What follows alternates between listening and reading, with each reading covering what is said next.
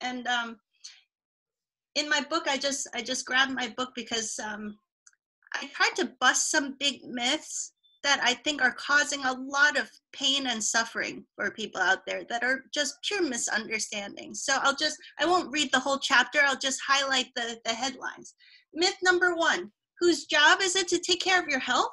Well, it's our doctor's job. Well, this whole pandemic situation is making us realize actually, no, when it comes to our health, each of us is mm-hmm. personally re- responsible for our health and well being, and we have the power and we have the responsibility to be in the driver's seat of our own health. I think everybody probably resonates with that on this call. Myth number two your condition is incurable. There's nothing you can do about it. It's in your genes. There's nothing you can do about it. There's so much, there's nothing you can do about it floating around out there. And it's just not true. There are so many alternative options that are outside of conventional medicine's toolkits. Conventional medicine is expert at drugs and surgery. And I often like to remind my patients about that. If the solution is outside of drugs and surgery, then they throw, oh my God, panic, panic, there's nothing we can do about it, it's incurable. Forgetting that that you know, our physiology responds to air and sunlight and herbal medicines and nutritional supplements and meditation practices and different stress reduction tools out there. There's so many great tools outside of just drugs or surgery or injections, you know. So so I always say if Western conventional medicine waves his hands and says there's nothing you can do about it, instant translation. There should be a translation box in between you and that person that instantly translates that to saying the solution probably lies outside of drugs and surgery. Now you're free to look at all those other alternatives because you already went to the conventional doctor and they say there's not much we can do for this condition. You know, we need to ignore that sentence that says there's nothing you can do about it. In fact, there is probably a lot that you can do about it, but a lot that doesn't benefit the bottom line of the pharmaceutical industry. Myth number three the best solutions for our health are also the most expensive and complicated one we are learning that quickly right now that fresh air, sunshine, meditation, self care, connection, slowing down to chill out and rest and sleep properly, those are totally free and may be what keeps us the most healthy. Um, myth number four the body, mind, emotions, and spirit are all separate. And some conditions are just in your head, and some conditions are just in your body. I think we've totally busted that myth in this conversation. Myth number five is related to what Dr. Landa was just talking about. Getting sick or injured is always a bad thing. I don't ever want to get sick or get injured. But the truth is that we've talked about this at length that sometimes the shit has to hit the fan for us to wake up and realign our lives in a different way. And with an athlete, as in my own personal experience, when I've ever gotten injured, I've reworked my technique. I've tweaked my equipment. I changed my training regimen and I experienced a level of performance that would not have been possible if it weren't for that injury teaching me something about my training or my physiology.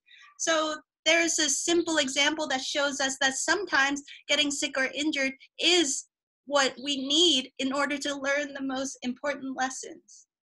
And then finally, I want to close with this since I do have to get going and go back to work, um, is that as a society, we don't even know what health is. You know, there are these fundamental problems where we don't even know what are we going for here you know and and and one of the themes in my super wellness book is that we're the boss and ceo of our own lives. Imagine if you're ceo of the company and you have no idea where you're taking the company. You don't know what a success measurement is or what is your vision your mission your goal. What a what a chaos would you would create if you had no idea where your your goal is. As a society we have no freaking idea what health actually is. So when I ask my students in these super wellness classes, what's your definition of health? A lot of times we have, um, fortunately, doctors, nurses, um, medical research scientists because I'm in the San Francisco Bay Area. So we have a lot of very smart people that come to these classes. And they instantly have a jaw drop because they realize, wow, I work in the quote unquote healthcare field. And in this little like health and wellness class, it's the first time after decades of study of medicine that anybody even asked me what is health. So conventional medicines mostly saying that health is like the absence of disease or symptoms. That's where the confusion started, isn't it? But as intelligent, wise human beings, if we really sit with it, we realize that health is something that has nothing to do with our relationship with symptoms. So I quoted a few of my students after some meditation. This is the kind of stuff that people say health is a state of dynamic balance, integration, and wholeness. Health is the optimal functioning of all the aspects of my being body, mind, emotions, and soul. This is a huge one right now. Health is our resilience and adaptabilities to all the ups and downs and stressors of life, the ability to be adaptive. Health is the feeling of connection and oneness. What a beautiful opportunity we have right now to build that as a society and as a planet. Health is living a life of joy and fulfillment and having a sense of overall well being. How many people have we met who had a quote unquote diagnosis of a serious illness, but they live a life of joy and fulfillment and a sense of well being? So, where's the problem? You know?